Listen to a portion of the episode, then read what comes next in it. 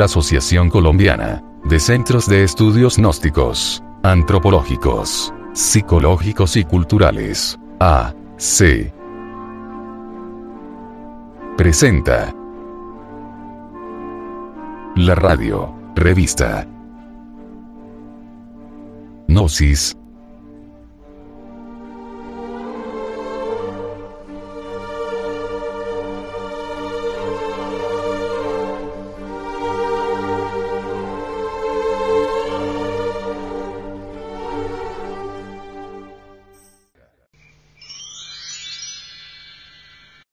producción del Departamento de Artes Gráficas y Audiovisuales.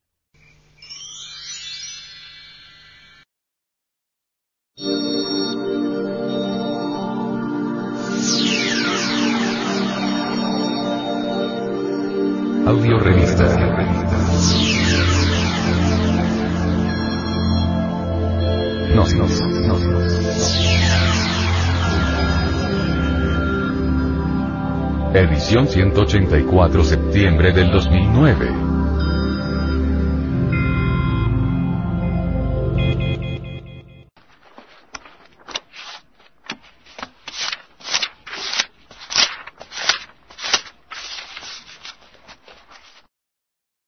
Esta revista ha sido pasada al formato sonoro digital, para facilitar su difusión. Y con el propósito de que así como usted la recibió, la pueda hacer llegar a alguien más.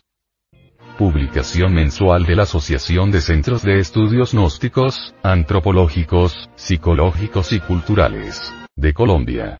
A. C. El vocablo gnosis es griego y significa conocimiento. En las palabras diagnosis, diagnóstico, encontramos la gnosis en la etimología. Imagen de la portada. Disco. Cultura Nariño. La gnosis ha sido objeto de la mala interpretación de los necios y de la tergiversación interesada de los pillos. Keeping, if. Distribución gratuita. Mística y cultura. Hombre, conócete a ti mismo y conocerás el universo y a Dios. Gnosis es un funcionalismo muy natural de la conciencia superlativa del ser, una filosofía perenniset universalis. A través de la gnosis encontramos la senda de la revolución de la conciencia, que tiene tres factores. Primero,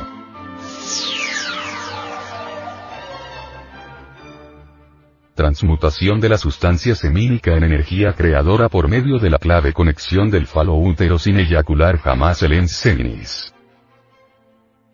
Segundo.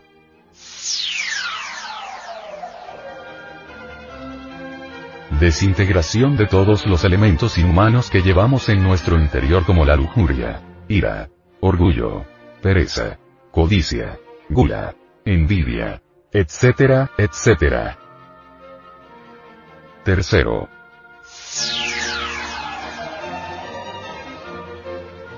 Sacrificio por la humanidad. Esta es la ley del Cristo cósmico. Él se sacrifica desde el amanecer de la existencia para que todos los seres humanos tengamos vida en abundancia. Esta publicación es parte de una misión especial, sostenida por personas de buena voluntad y está animada por el anhelo de ayudar a conquistar los valores eternos del ser íntimo. Advertencia.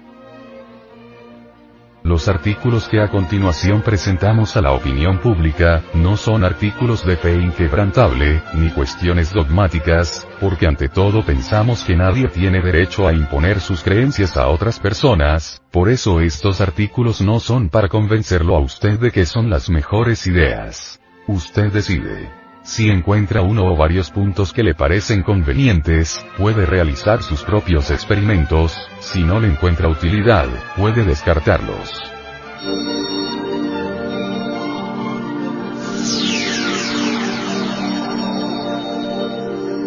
Audio Revista.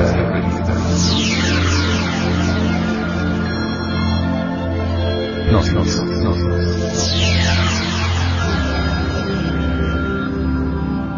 Edición 184 septiembre del 2009.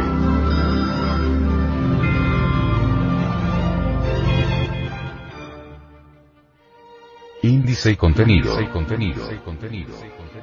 01.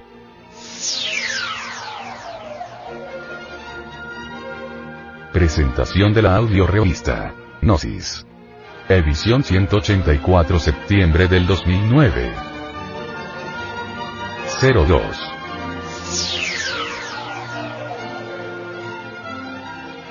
Portada.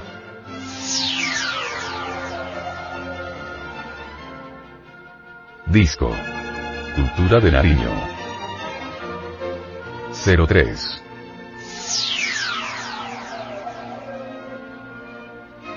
Editorial.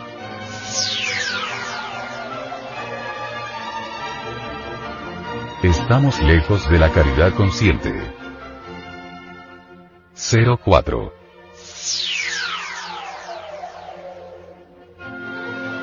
Antropología.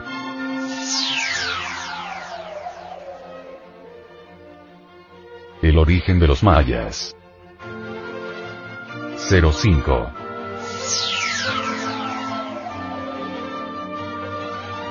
Para vivir sin drogas.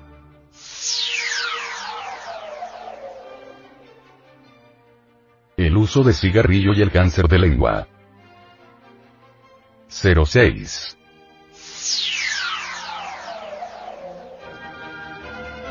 Frente Mundial de Salvación del Planeta.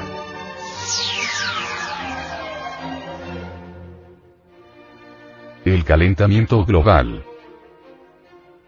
07.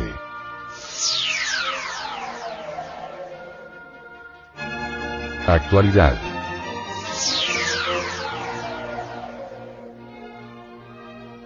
Atraso económico relativo. 08.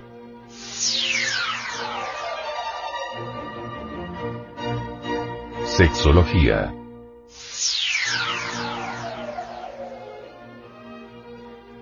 El amor. 09.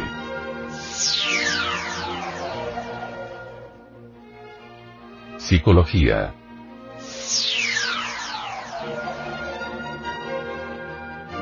Cómo vivir inteligentemente. 10.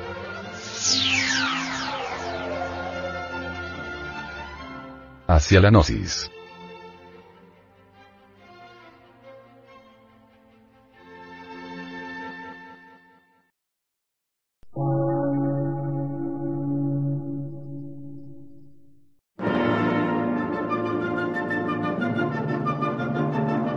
Emisora, gnóstica, transmundial.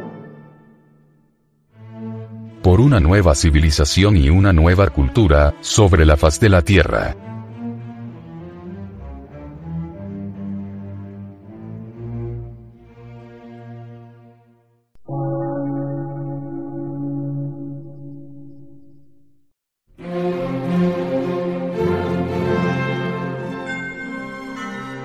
De radiodifusión. Científico, artístico, místico y filosófico. De la Asociación Colombiana de Centros de Estudios Gnósticos, Antropológicos, Psicológicos y Culturales. A. C.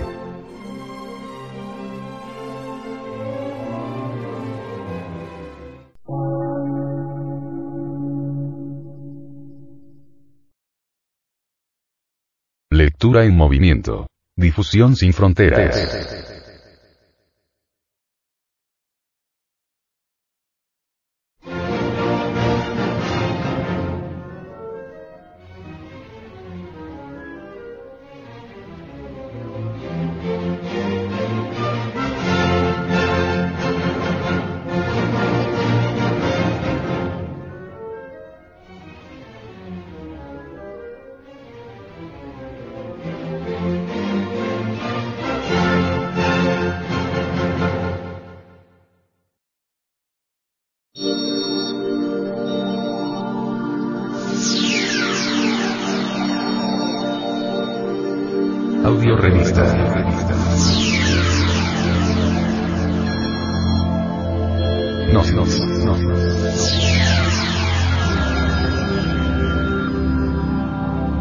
Edición 184 septiembre del 2009.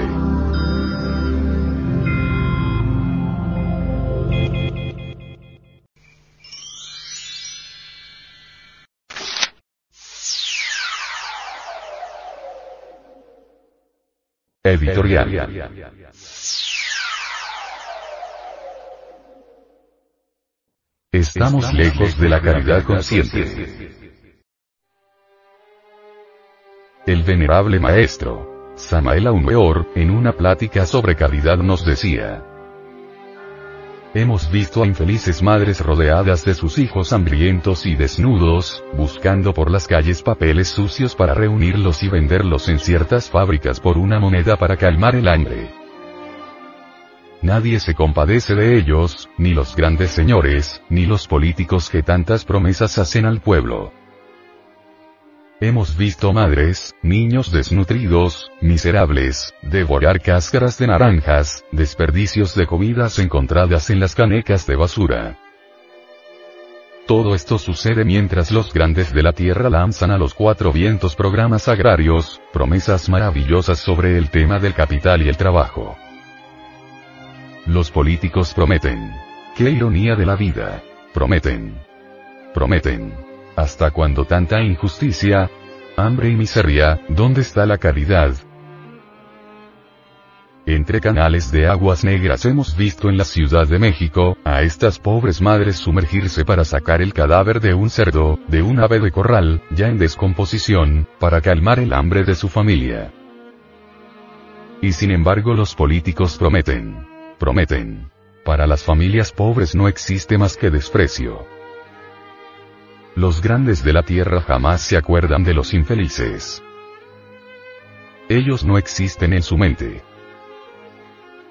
Algunos gobiernos inventan asilos para familias miserables. Los pobres prefieren vagar por las calles con su miseria a cuestas, antes de meterse en este nuevo tipo de cárcel. Tienen razón. La libertad es muy bella y es preferible morir de hambre siendo libre, que morir lleno entre una jaula. La vivienda campesina es para los trabajadores bien remunerados. Las casas granjas son para los empleados de la burguesía, para quienes pueden darse el lujo de pagar bien. Nosotros los gnósticos debemos luchar por estos infelices. Debemos abrir comedores públicos para estos parias de la vida. Debemos luchar ante los gobiernos de la tierra para que estos pobres infelices, tengan también su techo humilde pero limpio, aireado, alegre. Un techo de libertad, no una jaula piadosa en cuya puerta esté escrita la palabra asilo. Debemos los gnósticos luchar por estos infelices. Vivir no es un delito. Estas pobres madres, estos niños hambrientos, desnudos, también tienen derecho a vivir. Existe en el ser humano una tendencia fatal a considerarse siempre superior a los infelices de la vida. El banquero, el hombre de negocios, la dama elegante, pasan por la calle, arrogantes, altivos, y cuando encuentran en su camino un paria de la vida, no lo miran y si lo hacen es para arrojarle con soberbia una moneda. No quieren darse cuenta estos arrogantes, que el mendigo, el inválido, el hombre sin trabajo, la madre hambrienta, no son menos que nadie. Que son iguales a nosotros. Que son nuestros hermanos. Todos somos humanos y como tales formamos una gran familia. La familia humana. El dolor de cualquier ser humano afecta en una u otra forma a toda la familia. La caridad bien entendida significa el pleno reconocimiento de los derechos humanos. No es justo que unos pocos tengan la dicha de tener casa propia, lujoso automóvil, rentas, etcétera, etcétera. Mientras la gran mayoría sucumbe de miseria. No es justo que la dama elegante goce en su mansión, mientras en la puerta se sienta cansada y hambrienta la madre pobre que clama un pedazo de pan. Todos somos humanos, la sangre que corre por las venas del infeliz, corre también por las venas del poderoso. Es la misma sangre de la familia humana. Es absurdo mirar con desprecio a nuestros semejantes, a nuestros hermanos. Es ilógico considerar a todos como seres extraños, nadie puede ser extraño en la familia. El poderoso ayuda al poderoso, el gobierno ayuda al ilustre y abandona al infeliz a su propia suerte.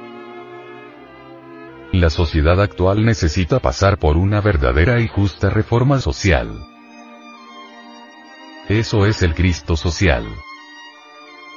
Necesitamos avivar la llama del espíritu con la fuerza del amor. Necesitamos desarrollar la comprensión creadora. Hemos visto a niños desnutridos y enfermos, a ancianos indigentes, a infelices ciegos, a pobres mujeres suplicando una limosna para comprar sus medicinas. Algunos le arrojan una moneda, otros se alejan del infeliz como de una mala sombra. No existe piedad para los enfermos pobres. Y esto sucede en la civilización moderna. El Estado funda hospitales y cree que ya resolvió el problema de la salubridad pública. Los enfermos pobres no creen en hospitales llamados de caridad. Ellos recuerdan los sufrimientos pasados allí. El hambre, el desamparo, el trato de médicos y enfermeras. Además no todos pueden ir al hospital, casi nunca hay cupo. Asimismo un padre, una madre de familia, prefiere pedir limosna por las calles, antes que abandonar a sus hijos. ¿Quién los cuidará? El Estado debe asistir a los enfermos. La asistencia médica y farmacéutica es una obligación del Estado para con el pueblo. Los hospitales no resuelven este problema. Es necesario ampliar estos servicios compuestos de salud, donde se repartan drogas gratuitas, donde haya médicos y enfermeras que sientan el dolor humano aunque el paciente sea un pobre infeliz. Se ven casos insólitos. Conocí un trabajador en la Ciudad de México, quien tuvo un accidente de trabajo. Mientras duró en el hospital no se pagó su salario, disque por no estar trabajando. Es doloroso que un trabajador, porque sufre un accidente de trabajo, se le niegue su salario. Ha llegado la hora de comprender que todos somos seres humanos y no bestias. Somos hermanos y debemos ayudarnos. Lucharemos por una asistencia médica y farmacéutica para el pueblo.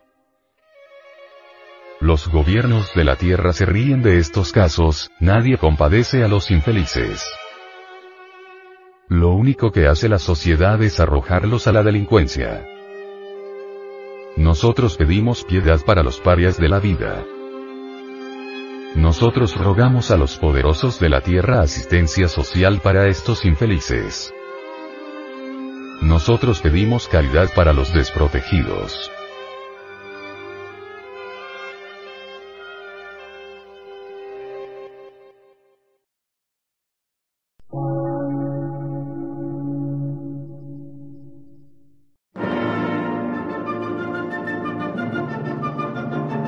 Emisora, gnóstica, transmundial. Por una nueva civilización y una nueva cultura, sobre la faz de la Tierra.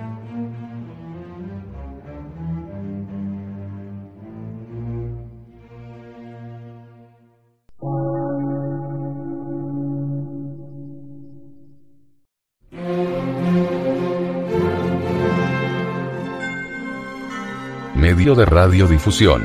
Científico, artístico, místico y filosófico. De la Asociación Colombiana de Centros de Estudios Gnósticos, Antropológicos, Psicológicos y Culturales. A. C.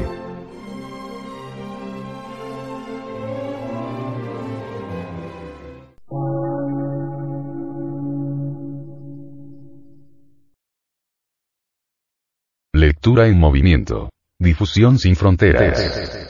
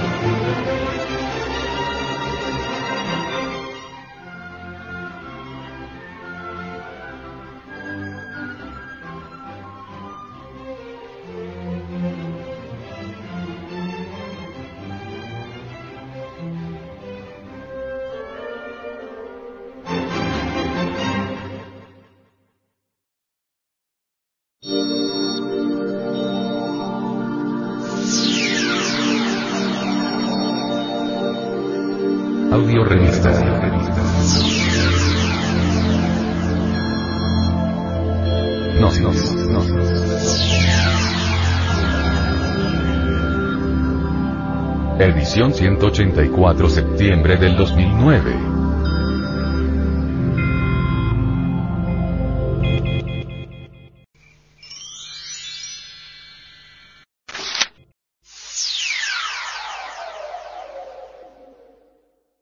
Antropología.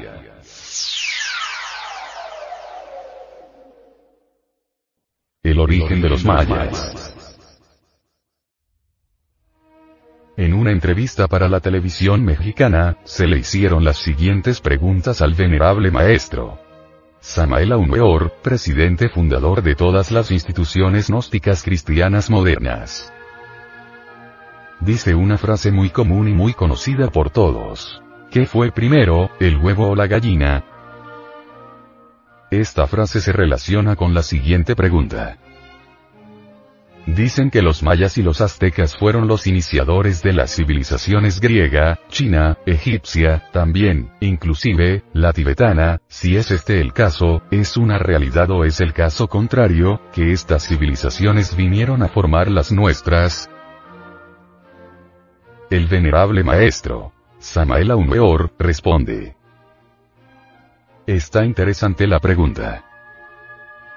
Para mi modo de ver y de entender, los mayas tienen su raíz en el continente sumergido Atlante, enorme continente que otrora existiera en el océano que lleva su nombre. Los mayas, entonces, tuvieron una poderosa cultura. Antes de la sumersión de ese viejo continente, acaecida con el famoso diluvio universal, citado en tantas escrituras religiosas, los mayas emigraron, ya hacia el Tíbet, ya hacia la India, ya hacia el Egipto, ya hacia Guatemala y Centroamérica, o Yucatán, etc. Así pues los mayas fueron grandes civilizadores. No está de más recordar que algunas pirámides que actualmente existen en Egipto, son de origen maya. Tampoco está de más recordar que aquellas palabras solemnes que el gran Kabir Jesús, el Cristo, pronunciara en el Golgota. Elí, Elí, lama sabachthani. Son mayas. Traducidas exactamente al español por cualquier indiecito maya, quieren decir me oculto en la prealba de tu presencia. Pues, el gran Kabir, aprendió el maya en el Tíbet. No debemos olvidar jamás que en Tíbet se habla maya. En el Tíbet se conoce el maya como el naga. Así que, los mayas fueron siempre los grandes civilizadores y su origen es Atlante. Poseen una sapiencia única. Hoy por hoy, la sabiduría de los mayas se encuentra en secreto. Se cultiva en el silencio de la noche.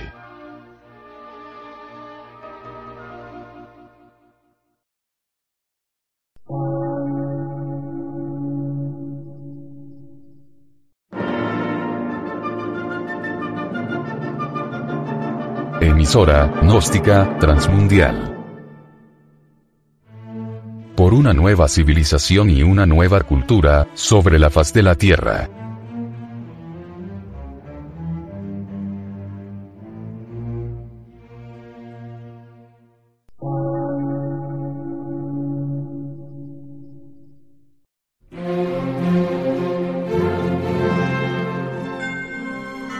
Medio de radiodifusión científico, artístico, místico y filosófico, de la Asociación Colombiana de Centros de Estudios Gnósticos, Antropológicos, Psicológicos y Culturales. A.C.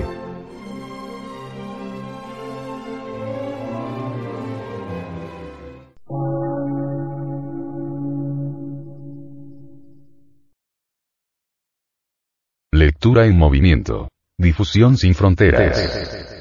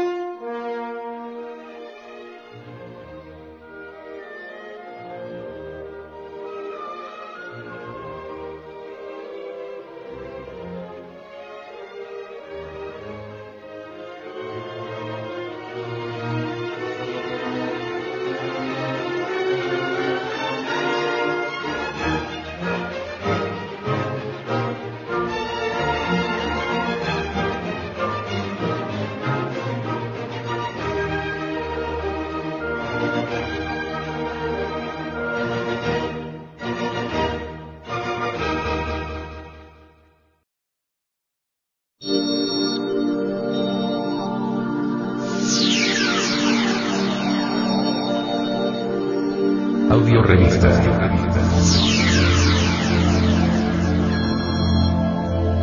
Nos, nos, nos,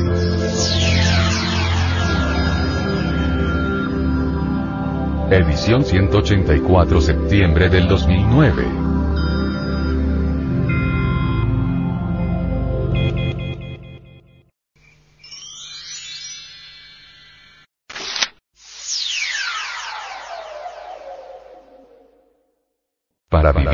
Drogas.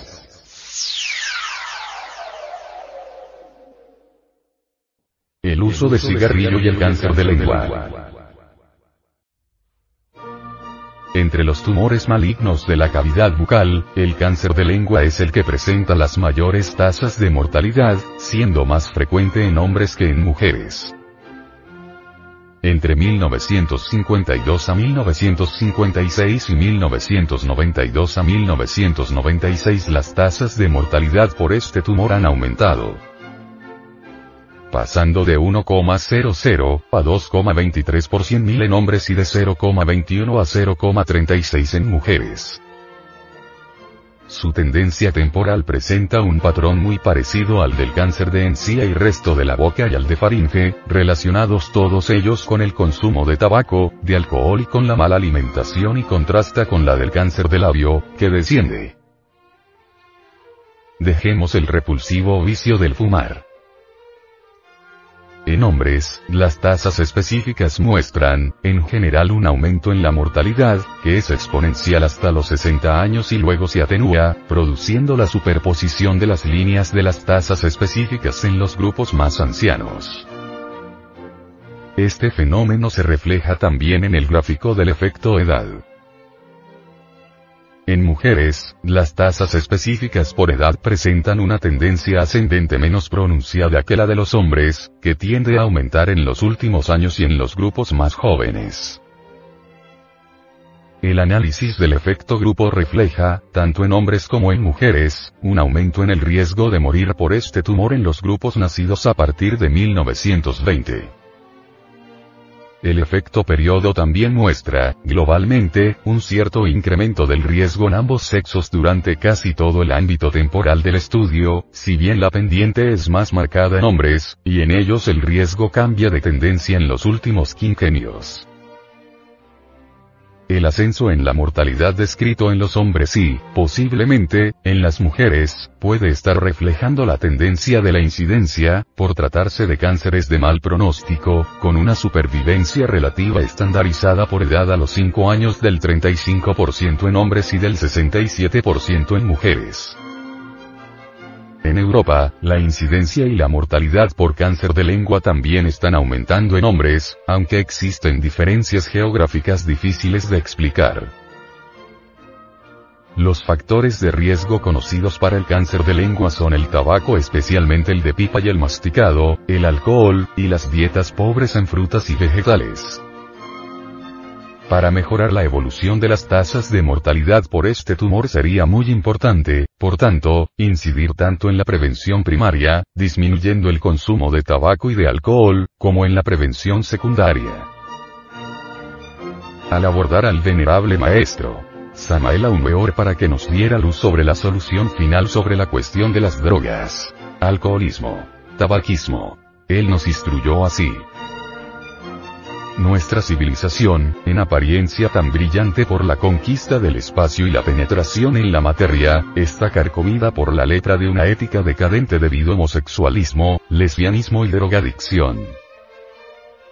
Esta civilización ha entrado en la etapa de involución para liquidarse como ha ocurrido con otras civilizaciones.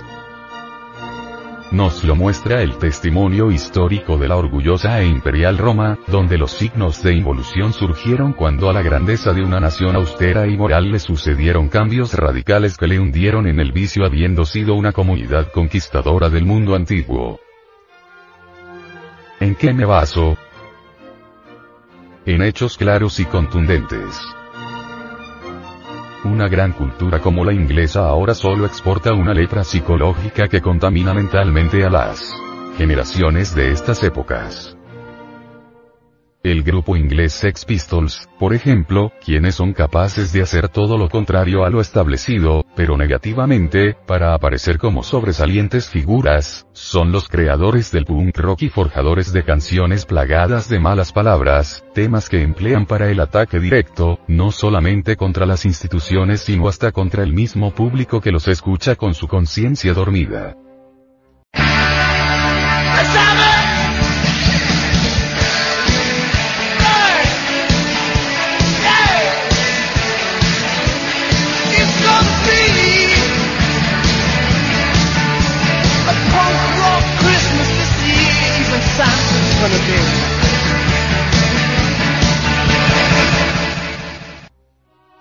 La mugre es la bandera del Sex Pistols, subjetivo mensaje que le entregan a esta pobre humanidad que está podrida hasta el tuetano.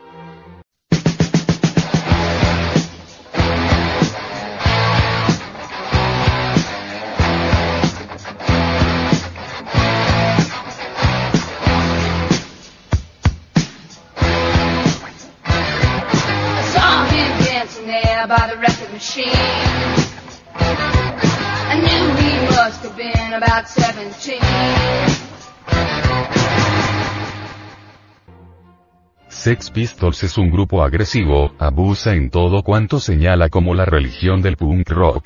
Canciones contra el amor plenas de sí mismo, contra la represión y la agresión, creadas por cuatro jóvenes de la clase obrera inglesa que están en contra del elitismo.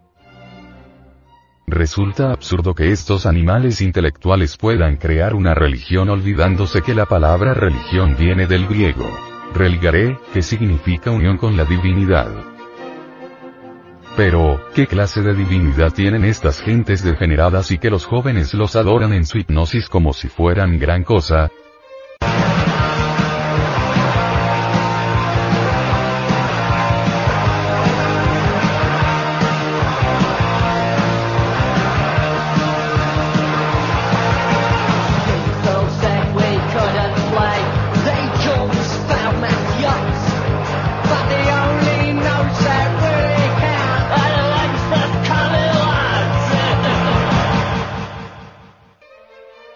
Esa corriente musical mostrada por el Sex Pistols crea el ambiente más infernal de la actual existencia.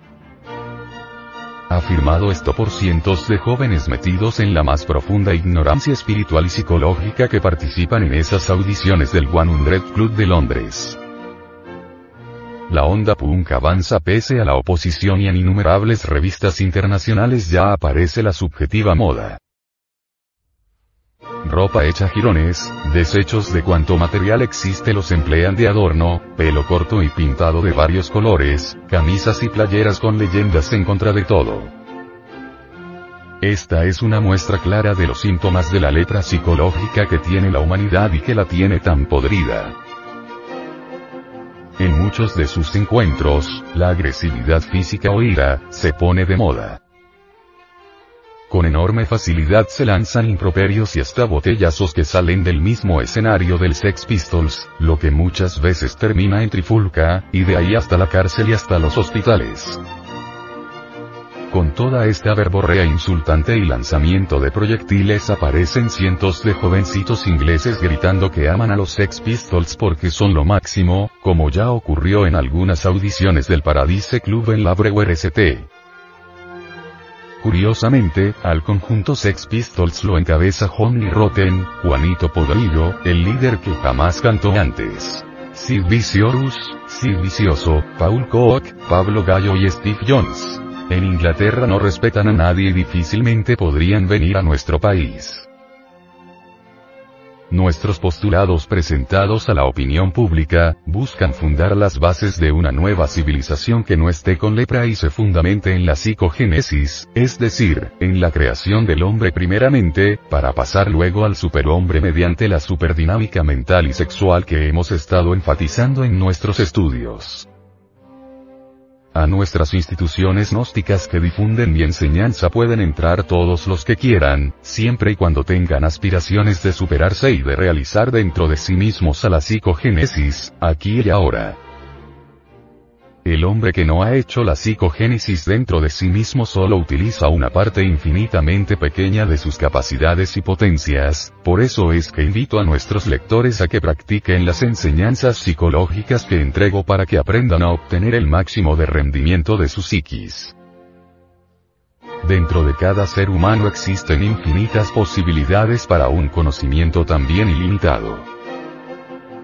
Todos poseemos en estado embrionario grandes facultades psicológicas que surgirán en el momento mismo que iniciemos el trabajo de hacer una psicogénesis en nosotros mismos sin esperar un instante más. El ser humano debe capacitarse para conocer todo lo que atañe a su existencia, este es un hecho tan natural como el libre albedrío.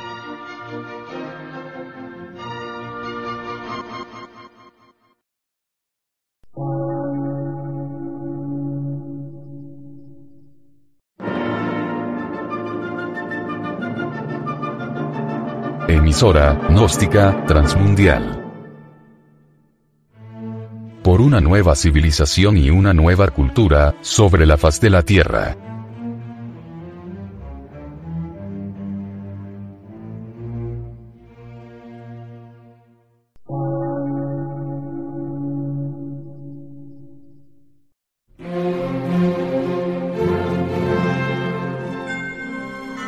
Medio de radiodifusión. Científico, artístico, místico y filosófico.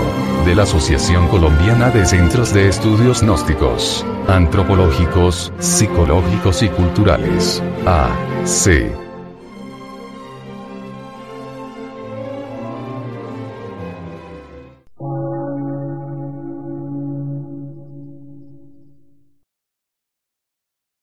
Lectura en movimiento. Difusión sin fronteras.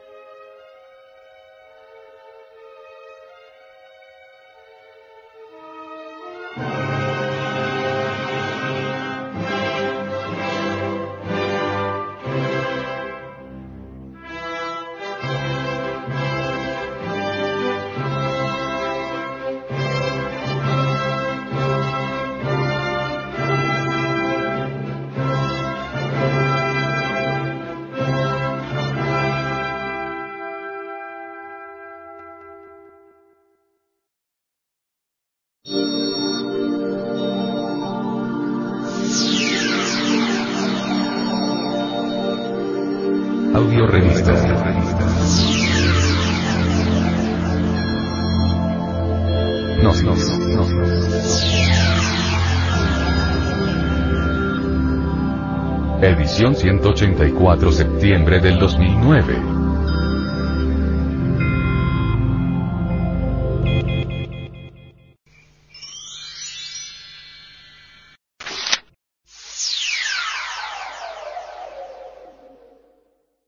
Frente Mundial de Salvación del Planeta.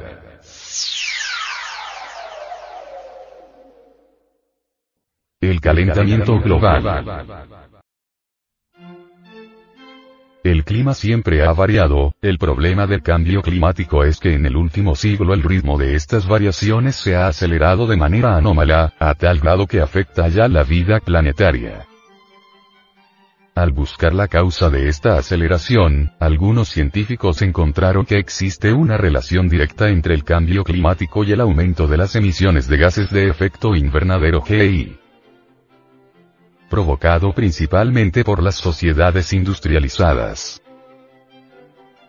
Un fenómeno preocupa al mundo el cambio climático, que ocupa buena parte de los esfuerzos de la comunidad científica internacional para estudiarlo y controlarlo, porque, afirman, pone en riesgo el futuro de la humanidad. Esto anuncia el apocalipsis. ¿Por qué preocupa tanto? Destacados científicos coinciden en que el incremento de la concentración de gases efecto invernadero en la atmósfera terrestre está provocando alteraciones en el clima. Coinciden también en que las emisiones de gases efecto invernadero, GI, han sido muy intensas a partir de la revolución industrial, momento a partir del cual la acción del hombre sobre la naturaleza se hizo intensa. El efecto invernadero es un fenómeno natural que permite la vida en la Tierra. Es causado por una serie de gases que se encuentran en la atmósfera, provocando que parte del calor del Sol que nuestro planeta refleja quede atrapado manteniendo la temperatura media en más de 15 grados centígrados, favorable a la vida, en lugar de menos 18 grados centígrados, que resultarían nocivos. Así, durante muchos millones de años, el efecto invernadero natural mantuvo el clima de la Tierra a una temperatura media relativamente estable y permitía que se desarrollase la vida. Los gases invernadero retenían el calor del Sol cerca de la superficie de la Tierra, ayudando a la evaporación del agua superficial para formar las nubes, las cuales devuelven el agua a la Tierra, en un ciclo vital que se había mantenido en equilibrio. Algunos estudios científicos dicen que la Tierra tuvo dos periodos en los que las temperaturas medias globales fueron alrededor de 5 grados centígrados más bajas de las actuales.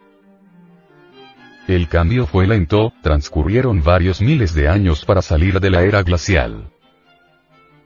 Ahora, sin embargo, las concentraciones de gases invernadero en la atmósfera están creciendo rápidamente, como consecuencia de que el mundo quema cantidades cada vez mayores de combustibles fósiles y destruye los bosques y praderas, que de otro modo podrían absorber dióxido de carbono y favorecer el equilibrio de la temperatura. Ante ello, la comunidad científica internacional ha alertado de que si el desarrollo mundial, el crecimiento demográfico y el consumo energético basado en los combustibles fósiles, siguen aumentando al ritmo actual, antes del año 2050 las concentraciones de dióxido de carbono se habrán duplicado con respecto a las que había antes de la revolución industrial. Esto podría acarrear consecuencias funestas para la vida planetaria. Consultando al venerable maestro Samael Aumeor sobre este fenómeno tan preocupante, él nos manifestó. Un día la Tierra será una luna más. La entropía la habrá igualado. Por lo pronto, veámosla como está marchando, toda bajo la ley de la entropía. ¿Cómo se encuentran los mares? Ya están pues convertidos en basureros.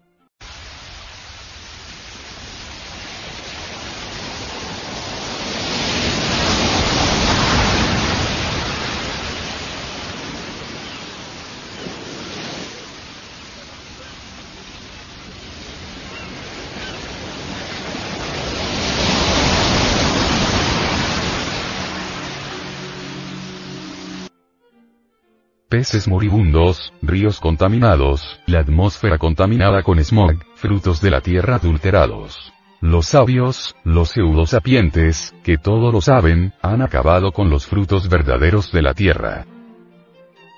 Ahora ya no encuentra uno ni manzanas para comer y le toca tragar peroles naranjas de California sin semillas. ¿Habráse visto cosa más estúpida?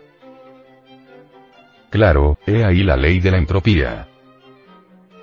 Los sabiondos, satisfechos de su sabiduría, sin saber que lo que han hecho es degenerar a los vegetales, haciéndolos marchar por el camino de la entropía.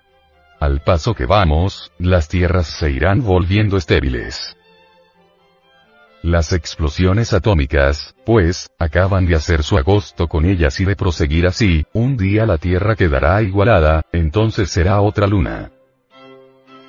La Tierra, pues, está agonizando, la entropía la está llevando poco a poco hasta el final, esto lo puede saber cualquier persona que tenga un poquito de visión. La entropía, a la larga, solo produce desórdenes, como lo vemos nosotros entre los átomos y moléculas de un cadáver en descomposición. En una biblioteca, por ejemplo, si no se limpia, si no se pone un orden, pues se va amontonando libro sobre libro, papel sobre papel, y a la larga eso es un caos que nadie entiende, un desorden.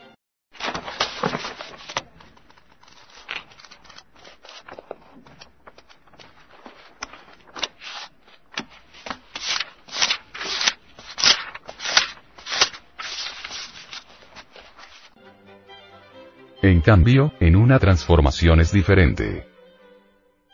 En la transformación se produce un orden, un orden atómico. Hay una fuerza ordenadora en todo universo y por eso en toda molécula del universo encontramos orden. En los pétalos de una flor hay orden, en los protones y electrones de un átomo hay orden. Obviamente, si existe orden en un átomo, en una molécula, entonces quiere decir que hay una fuerza ordenadora. Porque yo no podría concebir un orden en una molécula de cobre o de almidón, sin una fuerza ordenadora. Al haber una fuerza ordenadora, tiene que ser una fuerza inteligente, porque yo no podría aceptar jamás una fuerza ordenadora surgida del acaso el acaso no es inteligente. Ahora, si el acaso es capaz de producir una fuerza ordenadora, indudablemente ese acaso deja de ser acaso, se convierte en un principio inteligente. Sí, por lógica exacta podemos decir que el principio directriz ordenador que fue, que es, ha sido y será, es el de miurgo creador. Solo esa fuerza ordenadora maravillosa, que puso en actividad el universo, puede realizar transformaciones extraordinarias. Mas si uno no utiliza esa fuerza ordenadora, entonces la ley de la entropía, poco a poco, va produciendo el desorden de las moléculas, el desorden de los átomos, el desorden de la mente, el desorden de los principios psicológicos y así terminaremos todos igualados, convertidos en algo que no tiene la menor importancia. Esa es la cruda realidad de los hechos. Ciertamente la humanidad no sabe vivir, se ha degenerado espantosamente y francamente se ha precipitado al abismo. Lo más grave de toda esta cuestión, es que los factores de tal desolación y la destrucción del planeta en que vivimos, están dentro de nosotros mismos, los cargamos en nuestro interior, en nuestra psiquis.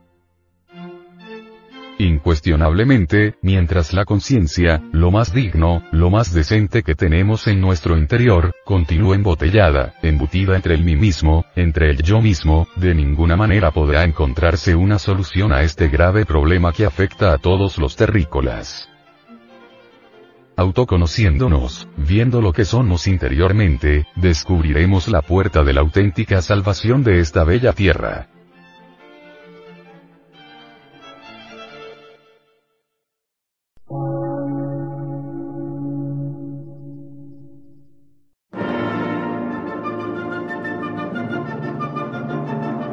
Emisora, gnóstica, transmundial.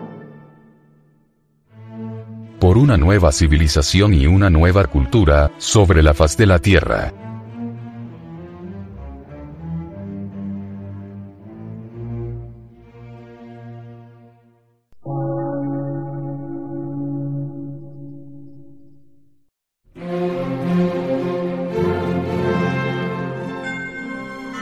Medio de radiodifusión científico, artístico, místico y filosófico, de la Asociación Colombiana de Centros de Estudios Gnósticos, Antropológicos, Psicológicos y Culturales. A.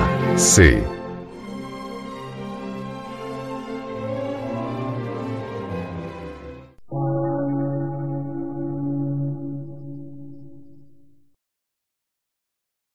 Lectura en movimiento. Difusión sin fronteras.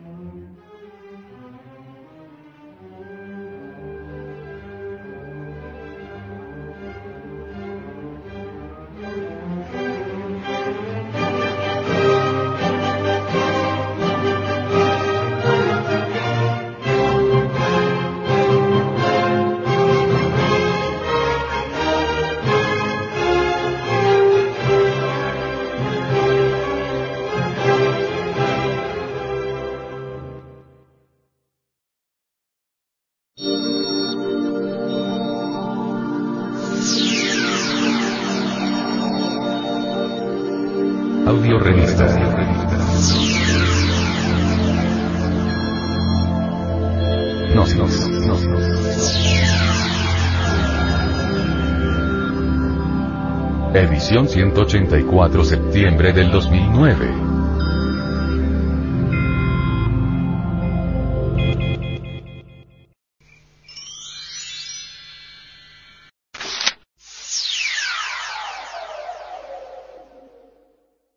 Actualidad.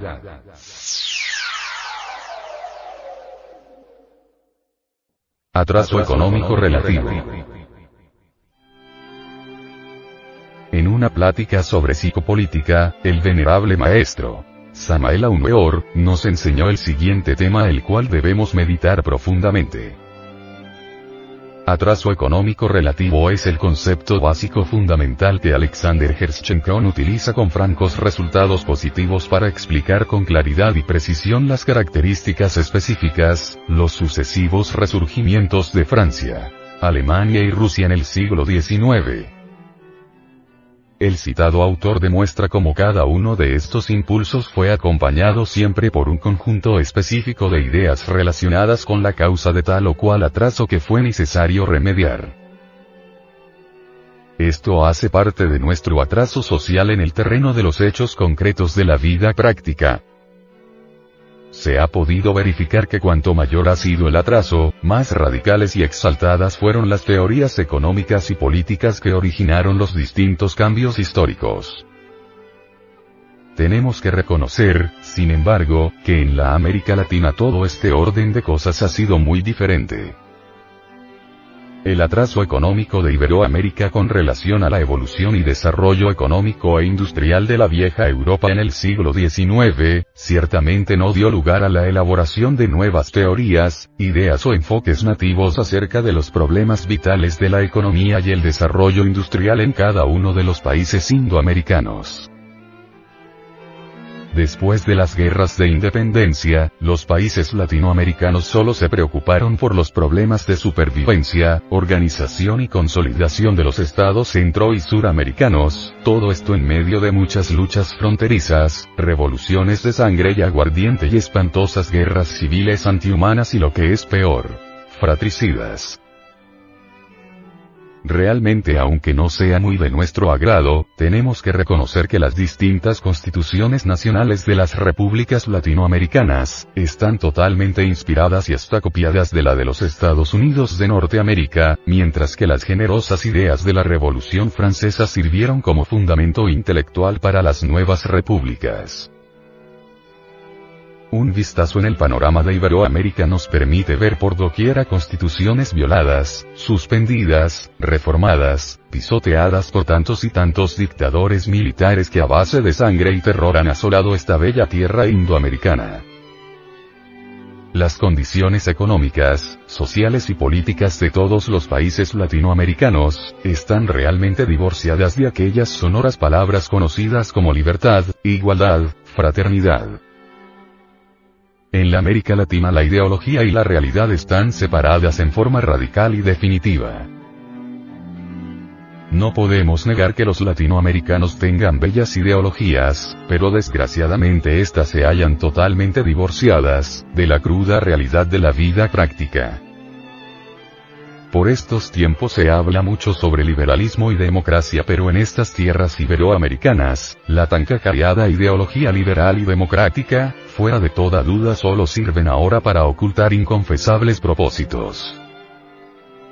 Los zorros políticos en el fondo, solo se preocupan por su posición burocrática, por escalar mejores posiciones, por hacerse sentir, por trepar al tope de la escalera y engañar a los pueblos indoamericanos, con falsas promesas que no se cumplen jamás. La farsa, la mentira, el engaño, gobiernan a los pueblos constitucionalmente.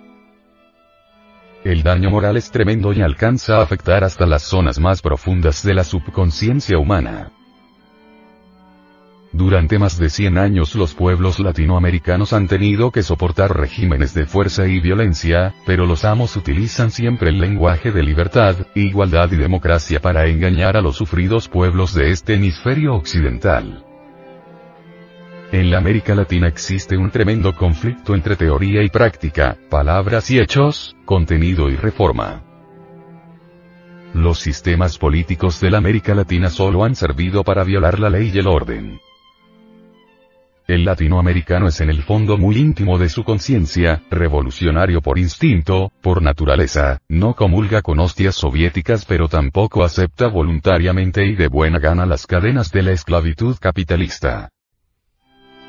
La gente de la América Latina tiene una psicología muy diferente, distinta a la de los europeos y norteamericanos, pero necesita además un sentido más práctico de la vida, una mente investigadora, experimental y práctica. Métodos científicos rigurosos y fines positivos claramente definidos. Los pensadores norteamericanos estadounidenses, son incapaces de comprender el connubio existente entre disciplina intelectual y revolución radical. Los pensadores norteamericanos jamás han podido comprender la idiosincrasia psicológica del pueblo latinoamericano, esto viene a explicarnos por qué cometieron el lamentable error de calificar a don Porfirio Díaz el dictador mexicano en forma absurda. Los pensadores norteamericanos dieron a don Porfirio los calificativos de tirano honesto, hombre honesto que supo sacar orden de entre el caos y prosperidad de entre el estancamiento y la miseria. Muy bonitos suenan esos calificativos desde los rascacielos de Nueva York, otra cosa por cierto muy diferente es soportar palos y látigos en las haciendas de los amos y para colmo de colmos con un mísero salario de hambre. En la época porfiriana los amos eran verdaderos señores de la horca y cuchillo estilo feudal, señores que gozaban libremente del derecho de pernada, las esposas y las hijas de los trabajadores eran de los amos. Asombra que un gigante de la inteligencia como Tolstoy hubiera caído en el gravísimo error de decir que don Porfirio fue un Cromwell moderno, que que utilizó métodos autográficos para llevar a México a la democracia. Realmente es lamentable que a estas horas de la vida la teoría porfiriana esté todavía de moda en el Medio Oriente y en el Asia milenaria.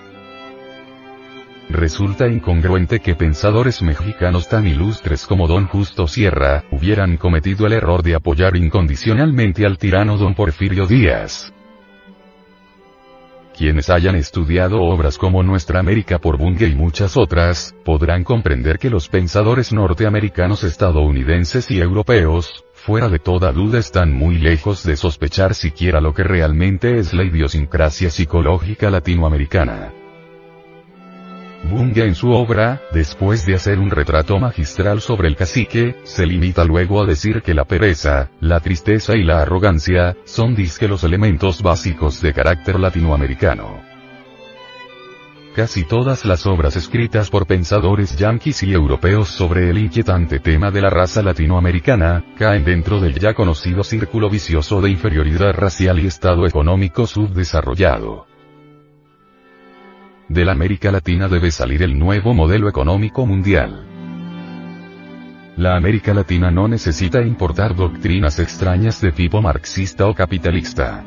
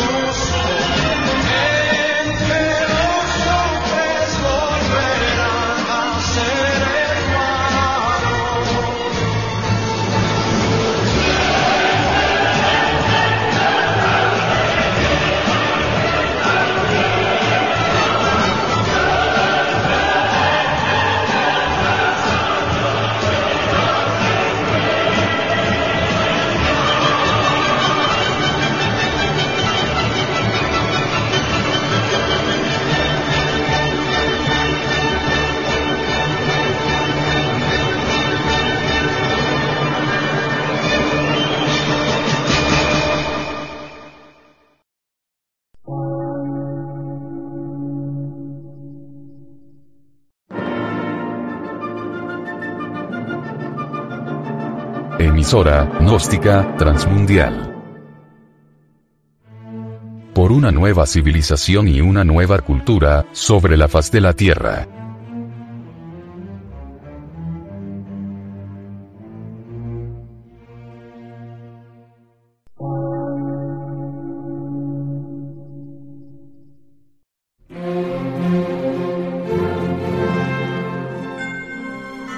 Medio de radiodifusión científico, artístico, místico y filosófico, de la Asociación Colombiana de Centros de Estudios Gnósticos, Antropológicos, Psicológicos y Culturales. A. C.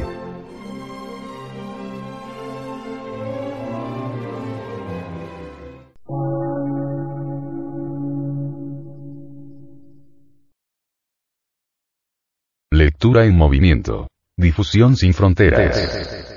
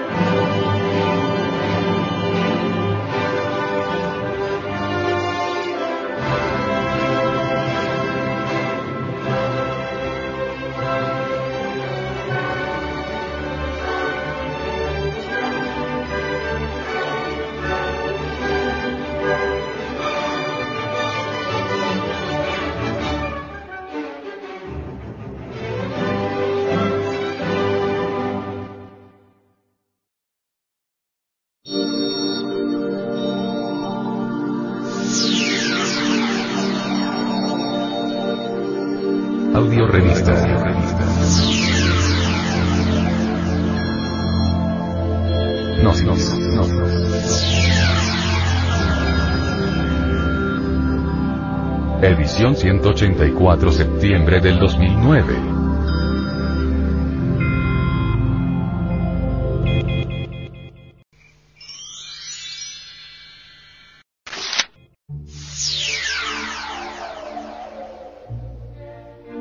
Sexología.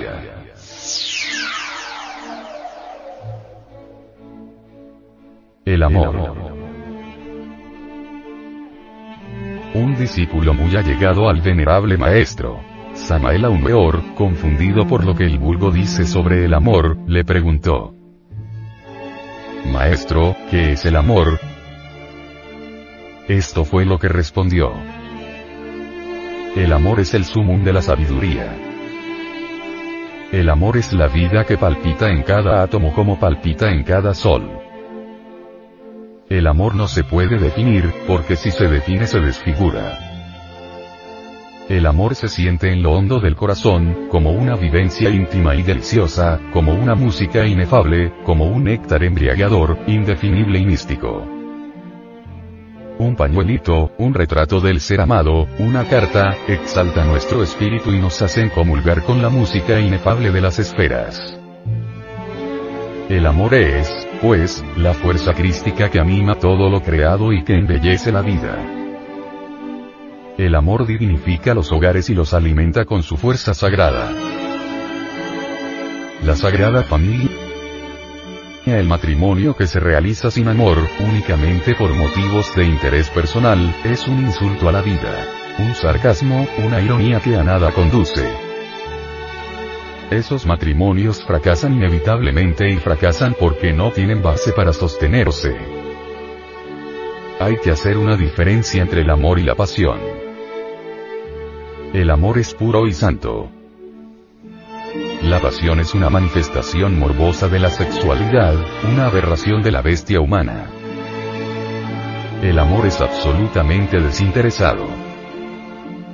El que ama se siente capaz de sacrificarse por el ser amado. No estoy de acuerdo con la frase que dice que el amor no correspondido no es amor, sino un capricho, un síncope de la sexualidad reprimida y nada más. Ello no es así. Cristo, el divino rabí de Galilea amó a la humanidad entera a pesar de que la humanidad no le correspondió su amor. Él amó a sus peores enemigos y dijo, Señor, Señor, perdónalos porque no saben lo que hacen. Hay muchos seres que aman sin ser correspondidos en el amor y, sin embargo, aman. Y en la alta iniciación hay que llegar hasta besar el látigo del verdugo. El hogar es un altar donde oficia la mujer. El hombre actual ha prostituido a la mujer con su fornicación y sus instintos pasionales depravados. El hogar moderno se ha degenerado por la fornicación. En los antiguos tiempos el acto sexual se llevaba a cabo cuando se deseaba engendrar un hijo y esto se hacía como un sacrificio en el altar del matrimonio, para brindar cuerpo a alguna alma que deseaba venir al mundo. Hoy la fornicación pasional se ha adueñado de los hogares y el ser humano se ha rebajado peor que el animal ha convertido en vicio el acto más santo mediante el cual es el hombre un Dios creador. Y así los hogares se están llenando de enfermedades y de miseria, todo por falta de una educación sexual que debiéramos haber recibido desde los mismos bancos de la escuela. Sucede que muchos hombres se casan por pura pasión carnal y después de cierto tiempo, como es natural, viene el hastío, el cansancio, el amor se aleja, o mejor dicho, no necesita alejarse de allí, porque allí no estaba, allí no resplandecía esa luz inefable. Digo más bien que lo que se aleja de allí es esa apariencia de amor, con la cual se disfraza el ansia de coito. De allí se aleja el hombre coitoso ya satisfecho y desilusionado. Nuevas ilusiones pasionales le sonríen por la calle y el castillo de ese falso hogar matrimonial se derrumba como castillo de naipes. No confundas hombre enamorado, el amor con la pasión. Fijaos muy bien si tu amada te pertenece en espíritu. Fíjate bien si eres capaz de amarla con toda la pureza de un místico, con toda la exaltación de un Francisco de Asís, o con toda la poesía de un auténtico poeta. El hogar es sagrado, no lo profanes con el vicio repugnante de la fornicación o eyaculación seminal. El hogar es santo. Sigamos el ejemplo de la Sagrada Familia. Jesús, José y María. Adornemos nuestros hogares con el cuadro de la Sagrada Familia y que ella se convierta en una fuente de inspiración constante, como símbolo viviente del matrimonio perfecto. Jesús, José y María simbolizan el hogar santo. Santifiquemos los hogares imitando el ejemplo de la Sagrada Familia. Sucede que cuando dos seres están unidos durante el acto sexual, los videntes pueden observar una luz que los envuelve a ambos, y es que es la luz más divina del universo. Las fuerzas más sutiles del cosmos vienen a servir de medio, para la creación de un nuevo ser. Por eso es que en ese momento el hombre es un dios, porque puede crear un nuevo ser e infundirle soplo de vida. Pero si el amor es desplazado por la pasión, esa luz divina se retira y penetra en ese hogar una luz rojiza, sanguinolenta, llena de parásitos invisibles a simple vista pero perfectamente perceptibles para la vista del clarividente. Se nubla el hogar con esas siniestras fuerzas del mal y como consecuencia de ello, viene la ruina. Las enfermedades. El hambre. El cansancio y el hastío. ¿Por qué se acaban los hogares? por la fornicación. ¿Por qué existe la miseria en los hogares? Por la fornicación. Pero sucede que cuando las cosas andan mal dentro del hogar, la mujer y el hombre le echan la culpa a todo. Por todas partes se encuentran causas, pero no se les ocurre pensar en la verdadera causa. No se quieren dar cuenta que su atmósfera está puerca por la fornicación un hogar puro y casto, en un lugar santificado por la santidad, no existe la miseria, ni el disgusto, ni el cansancio. En un hogar casto solo existe la armonía, la música y el amor. Allí, solamente la dicha de amar. Allí, las flores sublimes del jardín del amor. Allí, los dedos de armiño que tocan el piano delicioso.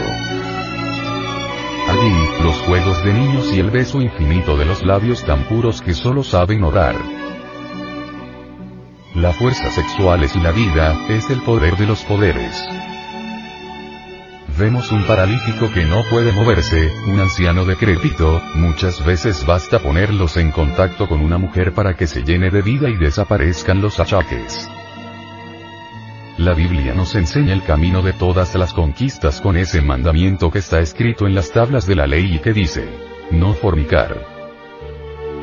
Pero no quiere decir que debemos abandonar nuestros órganos sexuales, sino que debemos aprender a manejar nuestra energía sexual.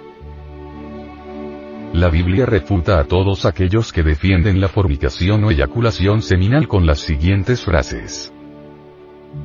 Y mandó Jehová Dios al hombre, diciendo, De todo árbol del huerto comerás. Mas del árbol de la ciencia del bien y del mal, no comerás de él, porque el día que de él comieres, morirás. Génesis 2. 17. Hay que contemplar el árbol del paraíso, hay que contemplar su fruta, hay que admirarla con éxtasis divino, pero no comerla porque como dijo Jehová, si comieres de ese fruto morirás. Sí, querido discípulo, en nuestros órganos sexuales está la redención del hombre. No olvidemos que nuestra redención está exclusivamente en el acto sexual, en la magia sexual suprasexualidad. Acerquémonos a la mujer, pero no forniquemos. Acariciémosla dulcemente con un amor profundo, pero no forniquemos, ciñámonos a la fórmula del tantrismo blanco. Inicio membri virilis sin vaginam feminae sin ejaculatio senis. Introducir el miembro en la vagina y retirarlo después sin derramar el semen. Esta profunda ciencia se cultivó en Egipto, en Grecia, en Roma, en Babilonia, en Siria, en Persia, en la vieja y antiquísima India de los rishis, en los terribles misterios de los aztecas, y en los incas y en los misterios gnósticos hasta nuestros días.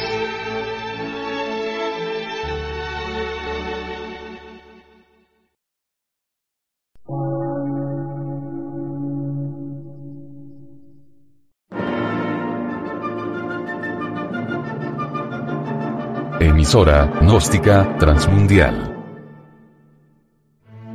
por una nueva civilización y una nueva cultura, sobre la faz de la Tierra.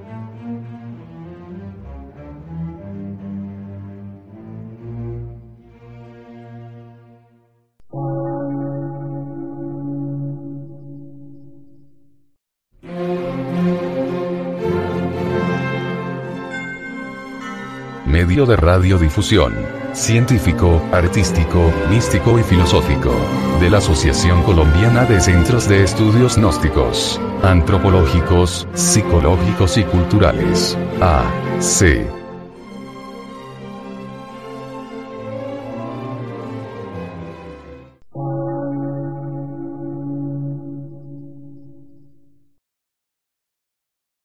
Lectura en movimiento. Difusión sin fronteras.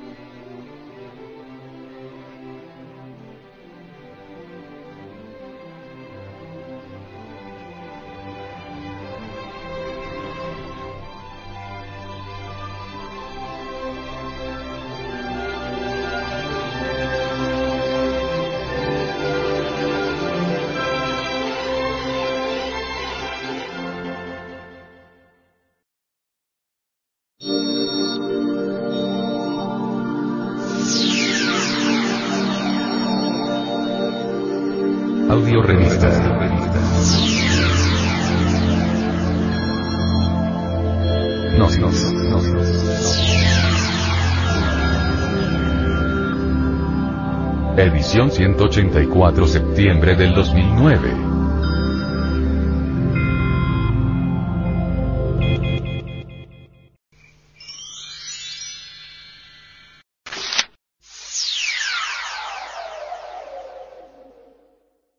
Psicología.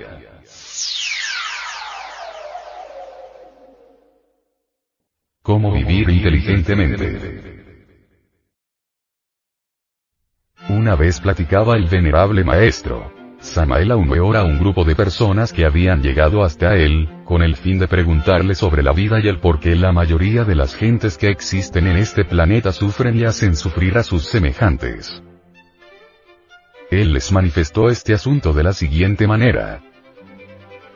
En el terreno de la vida práctica descubrimos siempre contrastes que asombran. Gentes adineradas con magnífica residencia y muchas amistades, a veces sufren espantosamente. Humildes proletarios de pico y pala o personas de la clase media, suelen vivir a veces en completa felicidad. Muchos archimillonarios sufren de impotencia sexual y ricas matronas lloran amargamente la infidelidad del marido. ¿Es esto civilización? Los ricos de la tierra parecen buitres entre jaulas de oro, por estos tiempos no pueden vivir sin guardaespaldas. Los jefes de Estado arrastran cadenas, nunca están libres, andan por doquiera rodeados de gente armada hasta los dientes. Estudiemos esta situación más detenidamente. Necesitamos saber qué es la vida. Cada cual es libre de opinar como quiera. Digan lo que digan, ciertamente nadie sabe nada, la vida resulta un problema que ninguno entiende. Cuando las gentes desean contarnos gratuitamente la historia de su vida, citan acontecimientos, nombres y apellidos, fechas, etc. Y sienten satisfacción al hacer sus relatos. Esas pobres gentes ignoran que sus relatos están incompletos porque eventos, nombres y fechas, es tan solo el aspecto externo de la película, falta el aspecto interno. es urgente conocer estados de conciencia, a cada evento le corresponde tal o cual estado anímico. Los estados son interiores y los eventos son exteriores. Los acontecimientos externos no son todo. Entiéndase por estados interiores las buenas o malas disposiciones. Las preocupaciones. La depresión. La superstición. El temor. La sospecha. La misericordia. La autoconsideración. La sobreestimación de sí mismo. Estados de sentirse feliz. Estados de gozo. Etcétera, et. Etcétera. Incuestionablemente, los estados interiores pueden corresponderse exactamente con los acontecimientos exteriores o ser originados por estos, o no tener relación alguna con los mismos. En todo caso estados y eventos son diferentes.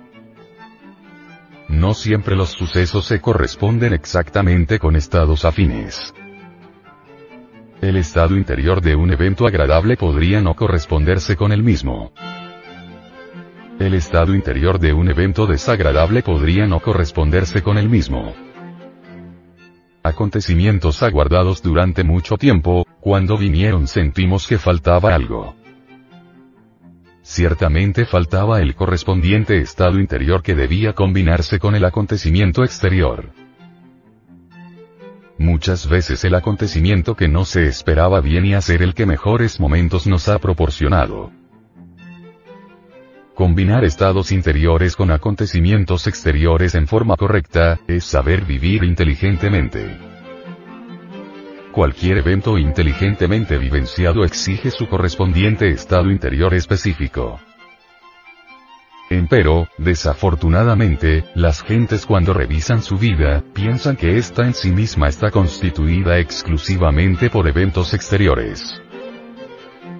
Pobres gentes piensan que si tal o cual acontecimiento no les hubiesen sucedido, su vida habría sido mejor.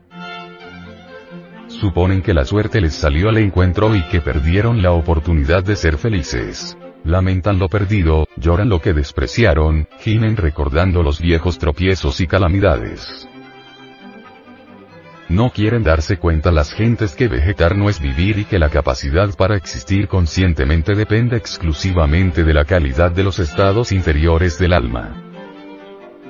No importa ciertamente cuán hermosos sean los acontecimientos externos de la vida, si no nos encontramos en tales momentos en el estado interior apropiado, los mejores eventos pueden parecernos monótonos, canzones o simplemente aburridores.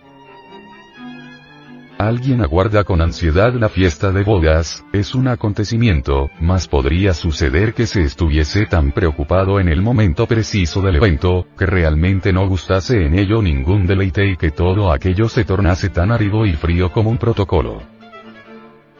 La experiencia nos ha enseñado que no todas las personas que asisten a un banquete o a un baile, gozan de verdad. Nunca falta un aburrido en el mejor de los festejos y las piezas más deliciosas alegran a unos y hacen llorar a otros. Muy raras son las personas que saben combinar confidentemente el evento externo con el estado interno apropiado. Es lamentable que las gentes no sepan vivir conscientemente. Lloran cuando deben reír y ríen cuando deben llorar. Control es diferente. El sabio puede estar alegre pero nunca jamás lleno de loco frenesí. Triste pero nunca desesperado y abatido. Sereno en medio de la violencia. Abstemio en la orgía. Casto entre la lujuria, etc. Las personas melancólicas y pesimistas piensan de la vida lo peor y francamente no desean vivir. Todos los días vemos gentes que no solamente son infelices, sino que además, y lo que es peor, hacen también amarga la vida de los demás. Gentes así no cambiarían ni viviendo diariamente de fiesta en fiesta. La enfermedad psicológica la llevan en su interior. Tales personas poseen estados íntimos definitivamente perversos. Sin embargo, esos sujetos se autocalifican como justos, santos, virtuosos, nobles, serviciales, mártires, etcétera, etcétera, etcétera. Son gentes que se autoconsideran demasiado. Personas que se quieren mucho a sí mismas. Individuos que se apiadan mucho de sí mismos y que siempre buscan escapatorias para eludir sus propias responsabilidades. Personas así están acostumbradas a las emociones inferiores y es ostensible que por tal motivo crean diariamente elementos psíquicos infrahumanos. Los eventos desgraciados, reveses de fortuna, miseria, deudas, problemas, etc son exclusividad de aquellas personas que no saben vivir. Cualquiera puede formarse una rica cultura intelectual, pero son muy pocas las personas que han aprendido a vivir rectamente. Cuando uno quiere separar los eventos exteriores de los estados interiores de la conciencia, demuestra concretamente su incapacidad para existir dignamente. Quienes aprenden a combinar conscientemente eventos exteriores y estados interiores, marchan por el camino del éxito.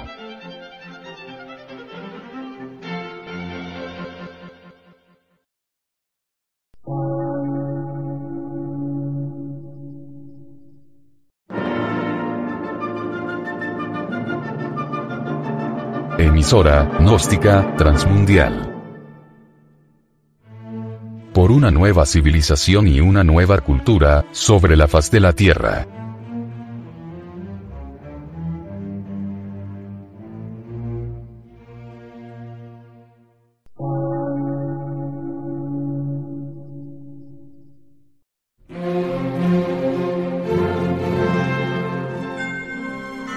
Medio de radiodifusión científico, artístico, místico y filosófico, de la Asociación Colombiana de Centros de Estudios Gnósticos, Antropológicos, Psicológicos y Culturales. A.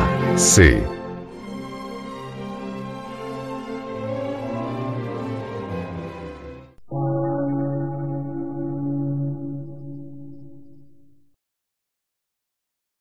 Lectura en movimiento. Difusión sin fronteras.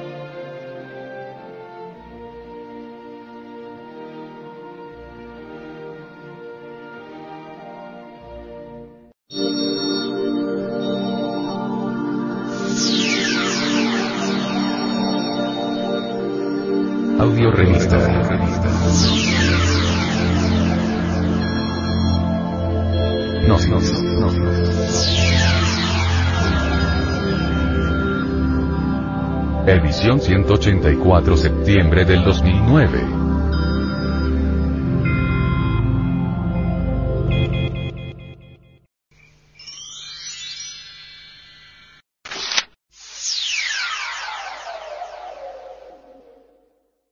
hacia la noche. quiénes éramos y en quiénes nos hemos convertido. Dónde estábamos y a dónde hemos sido arrojados. Así a dónde nos apresuramos y de dónde somos redimidos. ¿Qué es la generación y la regeneración? Clemente de Alejandría, extractos de Teodoto. Gnosis, sabiduría divina. Cierta vez un estudiante gnóstico le preguntó al venerable maestro, Samael Aumeor, sobre sus dificultades de combinar el trabajo sobre sí y su existencia que llevaba dedicada a cuestiones de literatura, estudios académicos y cosas por el estilo. La respuesta de este gran sabio no se hizo esperar. Solo la vida intensamente vivida da una sabiduría perdurable. Pero la mente, que es la que nos hace cometer los errores, nos impide llegar al anfiteatro de la ciencia cósmica. Los errores de la mente son esos o defectos psicológicos que carga en su interior el animal intelectual falsamente llamado hombre. Los defectos psicológicos se encuentran en los 49 niveles del subconsciente. Los yoes egos de los 49 niveles subconscientes no los podemos reconocer y encontrarlos, pues cada uno de ellos tiene partes en nuestros diferentes cuerpos. Para ello, debemos apelar a una fuerza superior a la mente para que los desintegre con su fuego serpentino, siendo esta nuestra divina Madre Kundalini. Solamente la Madre Kundalini de los misterios indostaníes conoce los 49 niveles del subconsciente. Los defectos psicológicos estudiados no forman parte de nuestro ser.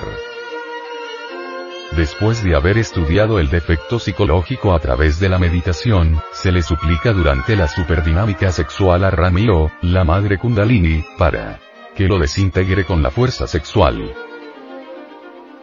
Por medio del intelecto y la reflexión no podemos llegar a ver un defecto en la mente, allí quedan todos estancados, puesto que desconocemos los otros siete cuerpos de la mente en donde el ego tiene su guarida.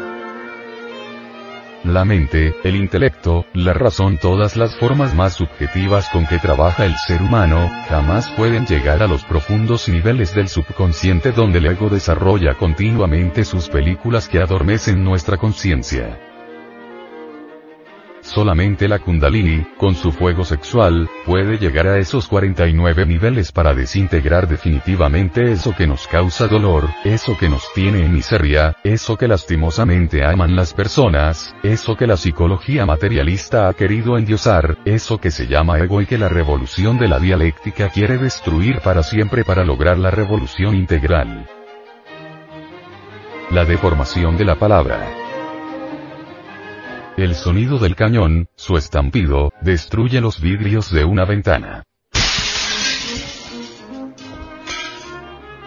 Por otra parte, una palabra suave apacigua la ira o coraje. Pero una palabra grosera, inarmónica, produce enojo, melancolía, tristeza, odio, etc. Se dice que el silencio es oro, pero es mejor decir, es tan incorrecto hablar cuando se debe callar como callar cuando se debe hablar. Hay silencios delictuosos, hay palabras infames. Se debe calcular con nobleza el resultado de las palabras habladas, pues muchas veces se hiere a otros con las palabras, en forma inconsciente. Las palabras llenas de malintencionado sentido producen fornicaciones en el mundo de la mente y las palabras arrítmicas engendran violencia en el mundo de la mente cósmica. Nunca se debe condenar a nadie con la palabra porque jamás se debe juzgar a nadie. La maledicencia, el chisme y la calumnia, han llenado el mundo de dolor y amargura.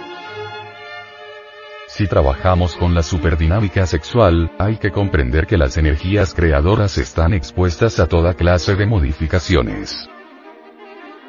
Estas energías de la libido pueden ser modificadas en poderes del uso de tinieblas. Todo depende de la calidad de las palabras. El hombre perfecto habla palabras de perfección. El estudiante gnóstico que desee seguir por el camino de la revolución de la dialéctica, debe habituarse a controlar el lenguaje. debe aprender a manejar la palabra. No es lo que entra por la boca lo que hace daño al hombre, sino lo que sale. La boca surte la injuria, la intriga, la difamación, la calumnia, el debate. Todo esto es lo que perjudica al hombre. Evítese toda clase de fanatismo porque con ello causamos gran daño al hombre, al prójimo.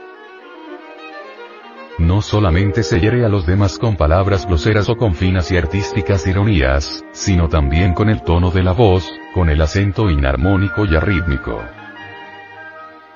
Samael Aumeor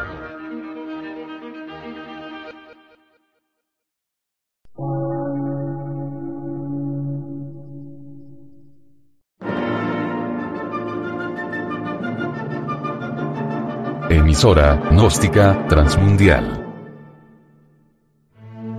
Por una nueva civilización y una nueva cultura, sobre la faz de la Tierra.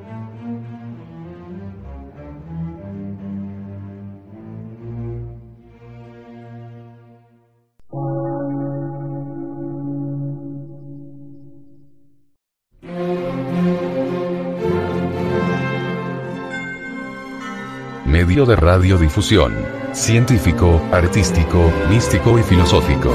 De la Asociación Colombiana de Centros de Estudios Gnósticos, Antropológicos, Psicológicos y Culturales. A. C.